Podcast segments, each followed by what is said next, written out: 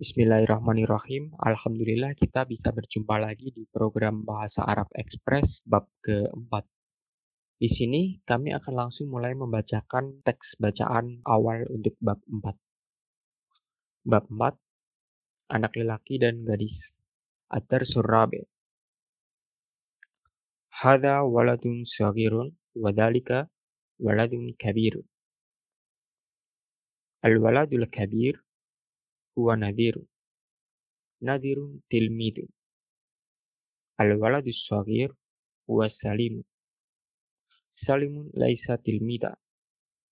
Salim, ya nadhir, hal anta tilmidu? Nadhir, na'am, ana tilmidu.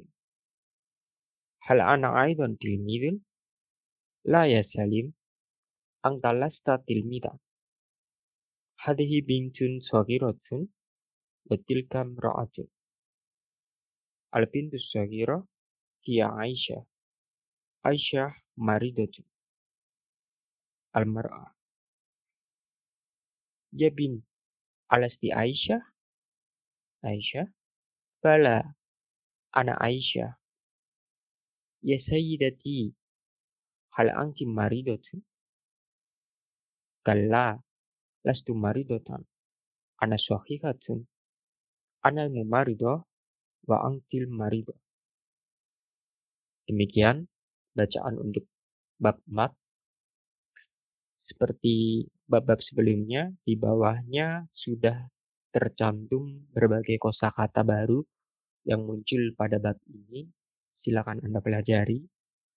Di daftar tersebut, jika Anda mau perhatikan, di situ kami sengaja menuliskan untuk beberapa kosakata itu ada yang kami tuliskan harokat akhirnya, namun juga ada kata-kata yang kami tidak tuliskan harokat akhirnya. Nah, begitu juga dengan bab-bab sebelumnya, bab 1, bab 2, dan bab 3. Ini kaitannya adalah dengan nanti perubahan status. Jadi yang sebelumnya kita pelajari adalah kata dalam bahasa Arab itu ada tiga status ya, status rafa, status nasab, status jar. Masih ingat? Daftar kosakata yang kami cantumkan harokat akhirnya berupa demah itu adalah kosakata yang memiliki dua tingkat perubahan. Jadi materi ini nanti akan kita pelajari di bab 6. Kami tidak akan menyinggungnya di bab ini. Untuk itu, di sini kami hanya ingin menyoroti bahwa ketika Anda menghafalkan atau menuliskan daftar kosakata yang kami berikan, itu sebaiknya Anda hafalkan juga harokat akhirnya. Apakah di situ kita tulis dengan damma saja, ataukah di situ tidak kita tulis, yang artinya itu adalah dammatain ya. Karena untuk kosakata yang berakhiran dammatain tidak kita cantumkan harokat akhirnya di situ. Jadi seperti contoh dalam kosakata bab 4 ini adalah ada sogir. Nah, di situ kita tidak tuliskan harokat akhirnya. Di situ bisa dipahami bahwa harokat akhirnya itu adalah domatainnya sogirun. Tapi di situ kita hanya cantumkan sogir tanpa kita tuliskan domatain harokat akhirnya. Itu maksudnya adalah nanti sogir itu adalah kata dengan tiga perubahan status, yakni fa, nasob, dan jirnya nanti akan berbeda. Rafa'nya damatain, nasobnya fatatain ditambah dengan alif, kemudian jirnya kasrotain ya. Kemudian ini ada contoh berikutnya di bagian bawahnya itu ada kata Aisyah berupa nama ya. Kata Aisyah berupa nama perempuan. Di situ kita tuliskan Aisyah tu ya tanpa tanwin harokat akhirnya. Harokat akhirnya tanpa tanwin, jadi hanya dhammah saja, bukan dhammatain. Itu nanti artinya dia hanya memiliki dua perubahan. Jadi nanti status nasab dan status jirnya sama. Tapi ini nanti akan kita bahas ya di bab 6 ya. Di sini kita tidak akan singgung sama sekali karena uh, belum waktunya. Jadi yang ingin kami tekankan di sini adalah salinlah atau hafalkanlah kosakata-kosakata yang telah kami berikan ini sebagaimana adanya yang tercantum di daftar kosakata tersebut. Jadi ketika harokat akhirnya tidak kami cantumkan, itu hafalkan sebagai berharokat akhir dhammatain dan kata-kata yang kita tuliskan di situ berharokat akhir dhammah, maka hafalkanlah harokat akhirnya itu berupa dhammah saja, bukan dhammatain ya. Sudah jelas? Semoga jelas. Baik, sebelum kami lanjutkan ke materi, ini di sini di teks bacaan awal mungkin sebagian dari anda bertanya-tanya, uh, khususnya untuk kata-kata yang diucapkan oleh Aisyah di paragraf kedua ya. Di situ Aisyah mengatakan, "Ya Sayyidati." Nah, di situ kita menuliskan harokat kasrah itu di atas huruf ya. Ini sebetulnya adalah sistem penulisan komputer saja. Jadi mungkin sebagian dari Anda itu mengenal bahwa kasrah itu selalu berada, selalu ditulis di bawah huruf. Di sini kita tuliskan di atas huruf, tapi karena di situ ada harokat tasdid, maka kasrah kita tuliskan di bawah tasdid. Sementara untuk fathah itu kita tuliskan di atas tasdid ya, seperti kata bawahnya kalla. Kita tuliskan fathahnya di atas tanda tasdid. Sedangkan untuk ya sayyidati itu bukan ya sayyadati bukan ya, itu adalah ya syahidati. Kita tuliskan kasroh, tapi itu secara otomatis di komputer muncul di bawah tanda tasdid seperti itu.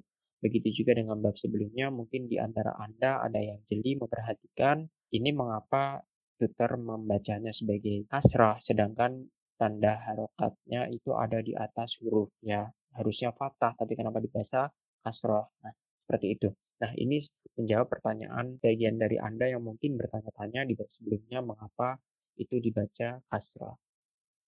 Oke, semoga jelas ya. Mulai bab sekarang, itu hanya masalah penulisan di komputer saja. Baik, kita akan langsung masuk ke materi tata bahasa. Untuk nomor satu, kita mempelajari kata ganti tunjuk jauh. Ya. Sebelumnya kita telah mempelajari kata ganti tunjuk dekat ya. Ada hada, ada hadihi. Nah, itu merupakan kata ganti tunjuk dekat. Artinya dalam bahasa Indonesia adalah ini. Nah, di bab ini kita belajar kata ganti tunjuk jauh. Di sini kita mengenal dalika dan tilka. Nah, dalika dan tilka ini biasanya kita bisa temui orang yang membacanya itu sebagai dalik dan tilk atau dalika dan tilka. Nah, ini sebetulnya hanya masalah pembacaan saja, tinggal nanti dalikanya ada di posisi mana dalam kalimat ya. Biasanya kalau dalam bahasa percakapan hanya diucapkan sebagai dalik atau tilk seperti itu. Asal muasalnya adalah dalika ini dia bervokal panjang bagian nadanya jadi dalika. Dia kadang-kadang ditulis dengan tanda harokat memanjang ya dalika. Hanya saja dia tidak pernah ditulis dalika pakai alif ya. Nah dalika ini berarti itu jauh ya. Dia menunjuk uh, benda yang jauh dalika. Ini adalah mudakar dalika berjenis kelamin laki-laki kemudian ada tilk atau tilka itu dia adalah bentuk feminin dari dalika. Bentuk mu'annats dari dalika. Contohnya adalah tilkam ra'atun. Itu seorang wanita. Atau tilkam ra'atun itu juga bisa diartikan ada seorang wanita di sana. Tilkam ra'atun. Ada seorang wanita di sana. Oke? Okay? Sama saja ketika kita dulu di bab satu belajar hada itu bisa berarti ini dokter atau ada seorang dokter. Ya. Kemudian kita masuk ke nomor dua, kata ganti terpisah. Nah, di sini kita akan mempelajari kata ganti terpisah untuk orang kedua dan orang pertama. Di bab sebelumnya kita sudah belajar untuk kata ganti terpisah orang ketiga, yaitu huwa dan hia masing-masing telah kita pelajari ya di bab 1 dan 2 yang artinya adalah dia, huwa untuk dia laki-laki, dan hia untuk dia perempuan. Di bab ini kita akan mempelajari angka, angti, dan ana. Mungkin Anda pernah mendengar sebelumnya atau mungkin bagi yang muslim ketika membaca Al-Quran ya sering menemui kata ini. Angta itu adalah kamu. Angta berarti kamu untuk yang berjenis kelamin laki-laki. Jadi kamu laki-laki. Bentuk orang kedua tunggal untuk orang laki-laki. Di sini kita berikan tanda dalam kurung LK itu maksudnya adalah laki-laki ya. Di pembahasan-pembahasan ke depan nanti akan ada tanda dalam kurung LK seperti ini. Uh, silakan dipahami bahwa itu maksudnya adalah laki-laki. Oke, nomor dua adalah kata angti. Angti merupakan bentuk orang kedua tunggal untuk perempuan. Artinya adalah kamu untuk yang berjenis kelamin perempuan. Di situ kita kasih tanda dalam kurung PR ya, perempuan. Kemudian yang ketiga ada ana. Nah, ini juga sering nih di kalangan eh, sebagian muslim ya, kadang di komunitas mereka suka bilang ana nggak bisa makan, ana eh, mau pergi ke sana seperti itu ya. Nah, itu adalah artinya aku atau saya. Jadi Ana merupakan bentuk kata ganti orang pertama tunggal, aku atau saya. Nah, kata ana ini bisa dipakai untuk laki-laki maupun perempuan ya. Jadi bisa dua-duanya, bisa laki-laki, bisa perempuan ya. Kemudian kita masuk ke nomor tiga ya. Cara penggunaan kata sangkalan laisa, bagian kedua. Di sini kita akan mempelajari perubahan bentuk dari kata laisa. Perlu diingat bahwa Laisa ini adalah kata kerja ya. Tapi karena dia berada di tengah kalimat, kita sejauh ini masih mempelajari kalimat nomina ya. Kita belum mempelajari kalimat kata kerja. Jadi Laisa ini adalah kata kerja yang bentuknya bisa berubah-ubah. Tapi dia berubah-ubahnya bukan karena kalah ya. Bukan karena waktu. Tetapi karena jenis kelamin dari subjeknya atau pelakunya. Dan tentu saja jumlah. Cuma nanti untuk jumlah kita akan pelajari di bab selanjutnya. Di sini kita akan mempelajari perubahan bentuk kata kerja laisa berdasarkan jenis kelaminnya dulu ya. Di situ kita bisa melihat nomor satu laisa adalah bentuk orang ketiga tunggal laki-laki artinya adalah dia bukan titik-titik ya. Kalau dalam bahasa Arab itu ketika Anda menyebutkan sebuah kata kerja, di situ dia sudah mengandung laku ya. Dalam sebuah kata kerja dalam bahasa Arab atau fiil, di situ sudah terkandung pelaku, jumlah pelaku dan jenis kelamin pelakunya. Di sini kita baru mempelajari untuk jumlah tunggal ya, belum jamak, belum uh, ganda gitu ya. Nanti akan kita pelajari bab selanjutnya. Di sini kita fokus mempelajari bentuk tunggal dulu. Di sini nomor satu kita temui Laisa. Artinya dia bukan untuk laki-laki ya. Untuk orang ketiga laki-laki. Kemudian nomor dua Laisa kita sudah pelajari di bab uh, sebelumnya di bab ketiga ya. artinya adalah dia bukan tapi untuk orang ketiga perempuan kita nggak akan mengulang lagi ya bagaimana penggunaan Laisa dan Laisat silakan anda buka lagi di pelajaran sebelumnya bab ketiga di sini kita ketemu kata lasta. Yang nomor tiga adalah kata lasta.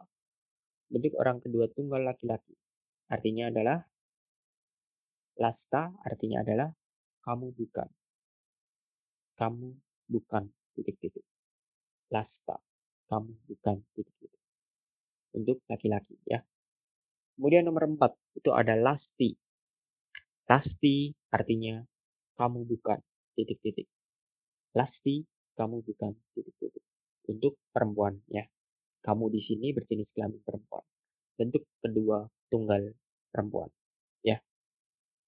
Kemudian nomor lima ada lastu. Lastu artinya aku bukan. Bisa untuk laki-laki, bisa untuk perempuan. Lastu adalah bentuk negasi untuk orang pertama tunggal. Oke, Untuk penggunaannya bisa dilihat di teks bacaan awal bab 4. Silakan Anda pelajari dengan melihat artinya. Kita masuk nomor 4, kata panggilan ya. Kata panggilan yang paling sering dipakai adalah ya. Nah, kata yang datang setelah kata panggilan ini itu dia berstatus rofa dan tidak bertanwin. Contohnya adalah ya Salim. Pada dasarnya Salim berharokat akhir dhammatain ya. Tapi ketika dia didahului oleh kata panggilan ya, maka tanwinnya hilang dan menjadi dhammah saja. Ya Salim.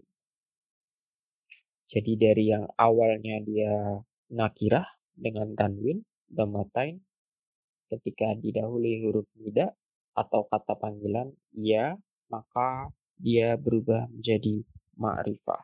Tanwinnya hilang. Ya Salim. Oke, kita lihat contoh kedua. Juga sama. Kata dasarnya adalah bintun. Pakai tanwin ya, harokat akhirnya. Tapi karena dia didahului oleh kata panggilan ya, maka dia berubah menjadi ma'rifah, tanwinnya hilang. Ya bin, wahai tuan putri. Atau wahai gadis. Hei gadis. Ya, seperti itu. Semoga jelas ya, insya Allah jelas.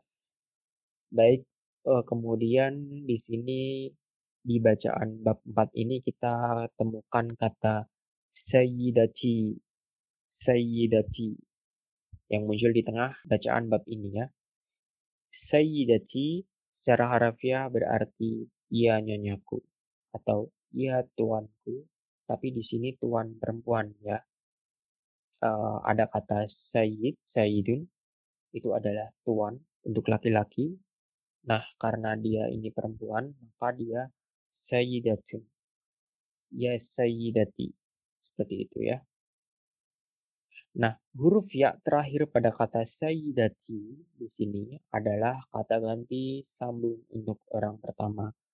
Kata ganti sambung itu bagaimana? Kita belum belajar kata ganti sambung. Kita baru belajar kata ganti terpisah ya. Kata ganti terpisah itu artinya dia terpisah.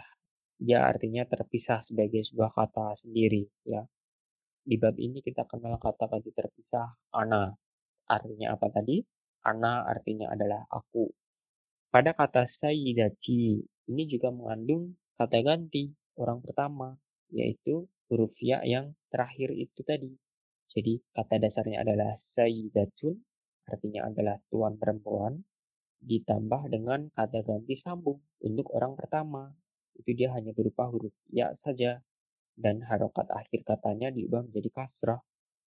Sayyidati artinya adalah ya nyonyaku atau ya tuan perempuanku seperti itu ya. Semoga jelas ya, nggak bingung ya. Nah, kata ganti sambung ini nanti akan kita pelajari di bab depan. Di sini kita hanya singgung sedikit saja pada kata sayyidati. Ya.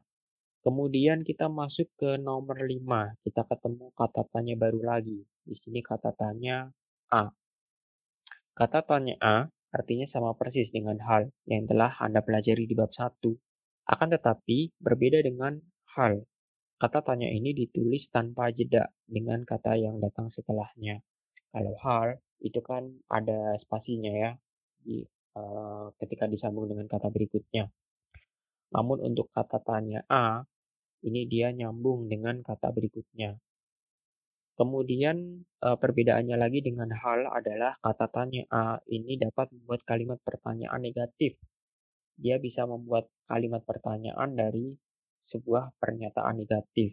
Misalnya, di sini kita sudah belajar kalimat negatif yang mengandung kata laisa ya. Laisa dan berbagai perubahannya ada laisap, lasta, lasti, lastu seperti itu.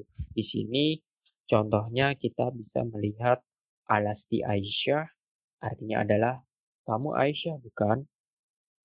Kamu Aisyah bukan? Oke. Jadi kata tanya A ini fungsinya adalah mengubah kalimat pernyataan negatif menjadi kalimat yes no question. Kalimat ya atau tidak. Kalimat dengan jawaban ya atau tidak. Oke, di sini kita bisa melihat di contoh ini mula-mula kalimat pernyataannya adalah Lasti Aisyah. Kamu bukan Aisyah. Nah, kita tambahkan kata tanya A di depannya menjadi Alasti Aisyah. Kamu Aisyah bukan? Nah, ini nanti kita akan singgung lagi di poin yang terakhir ya sebagai jawabannya. Karena untuk pertanyaan ini yang diharapkan oleh si penanya adalah jawabannya adalah ya benar, aku adalah Aisyah. Tapi apa bahasa Arabnya sudah muncul di bacaan awal yaitu kata bala. Nah, kata bala ini yang kita singgung di poin terakhir ya. Oke, untuk poin nomor 5 sudah paham ya? Insya Allah paham. Lalu nomor 6 kita belajar kata sifat bagian kedua ya.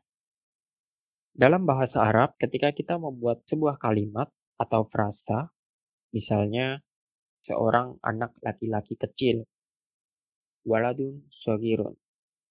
Di sini kita harus mensifati subjeknya itu dengan kata sifat yang sesuai. Maksudnya gimana? Contohnya, di sini ada hada waladun sogirun.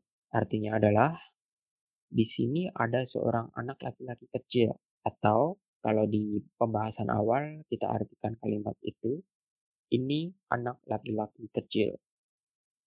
Oke. Nah, anak laki-laki kecil waladun sagirun kita buat bahasa Arabnya antara kata waladun dan sagirun ini harus sesuai. Maksud maksudnya adalah sesuai dari jenis kelaminnya. Jadi waladun itu adalah laki-laki, muzakkar ya, kata muzakkar.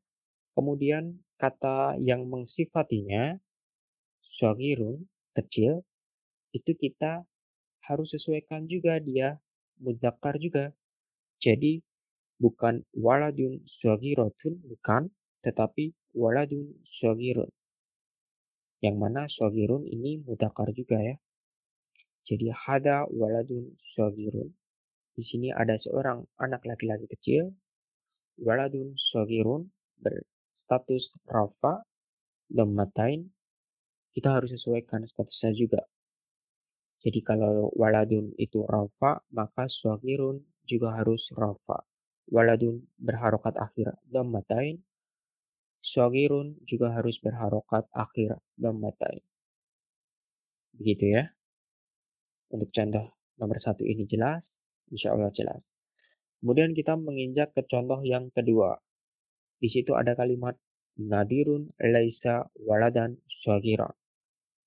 Artinya adalah Nazir bukan seorang anak laki-laki kecil. Bukan di sini atau penyangkalan di sini ditunjukkan dengan kata laisa ya. Nadirun laisa waladan syagiran. Subjeknya adalah nadirun maka dia berharokat akhir dammatain rofa ya. Kalau dalam bahasa ilmu nafu dia mubtada ya.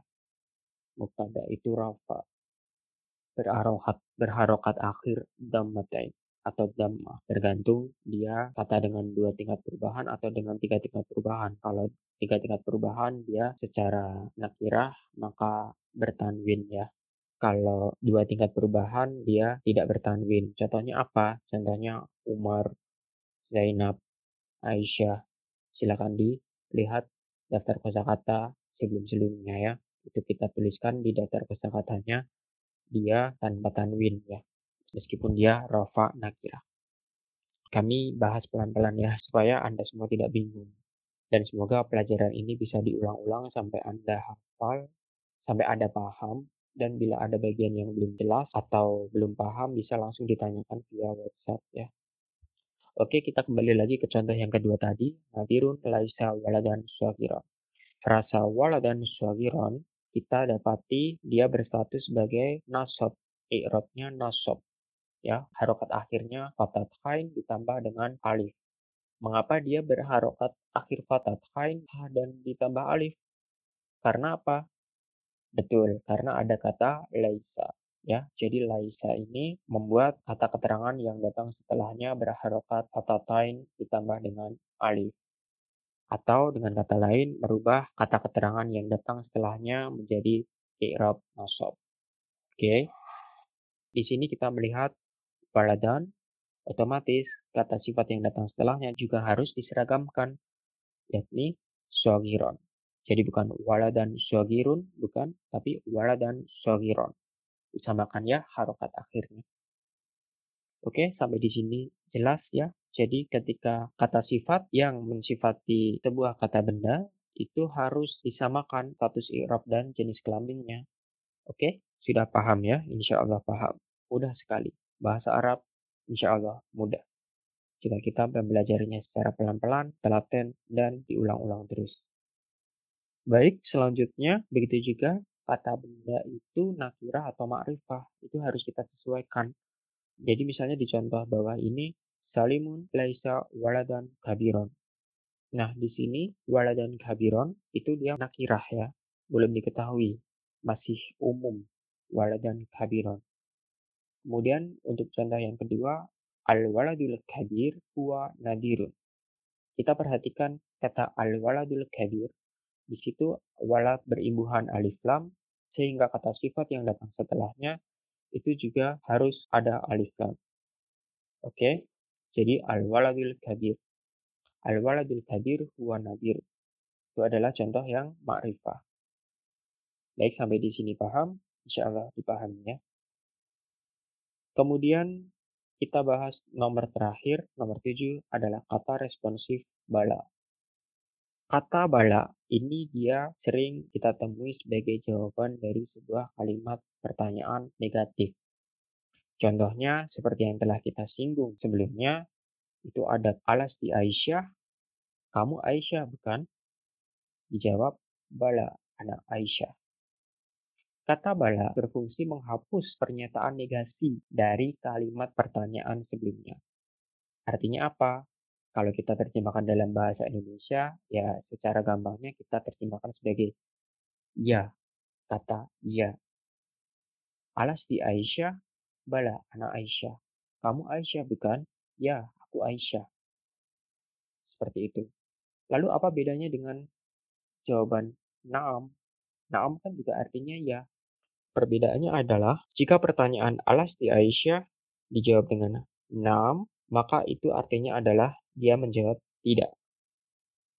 Alas di Aisyah, kamu Aisyah bukan? Nam, di Aisyah. Tidak, saya bukan Aisyah. Bisa dipahami? Insya Allah bisa. Itu adalah perbedaan antara bala dan naam. Bala mengiyakan pertanyaan negatif Sedangkan naam, jika pertanyaannya negatif, pakai lasti misalnya, atau lastu atau laisa, itu dia artinya justru menidakkan. Ya, kami harap Anda nggak bingung ya dengan penjelasan ini. Uh, silakan dipahami pelan-pelan karena memang untuk awalnya mungkin agak sedikit kesulitan ya, tapi lama-lama nanti insya Allah akan paham. Oke, itu saja penjelasan untuk bab 4 kata bahasa. Nah, cukup banyak ya di sini ya.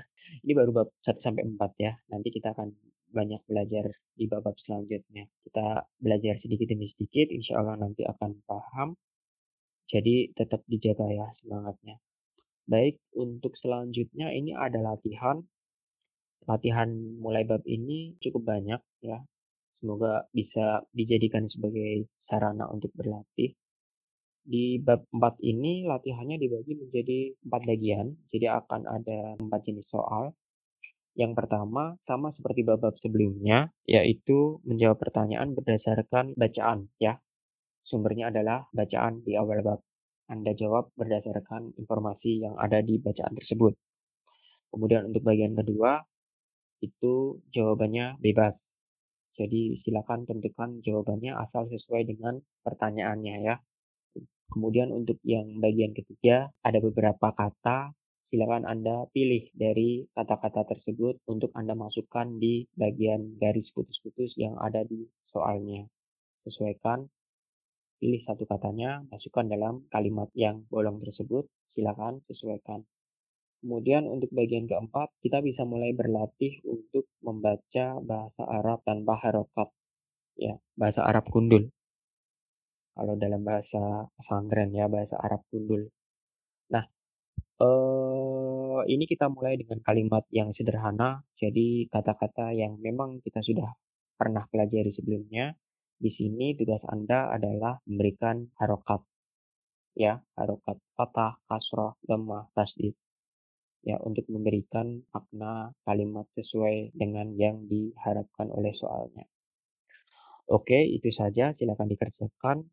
Dan kami mohon untuk mempermudah pengecekan, karena kami juga kebetulan memiliki kesibukan ya. Silakan Anda salin soalnya terlebih dahulu, kemudian baru dijawab dengan jawaban Anda. Jadi ini akan memudahkan kami memeriksa jawaban-jawaban Anda. Baik, itu saja yang bisa kami sampaikan di bab ini. Sampai jumpa di bab selanjutnya.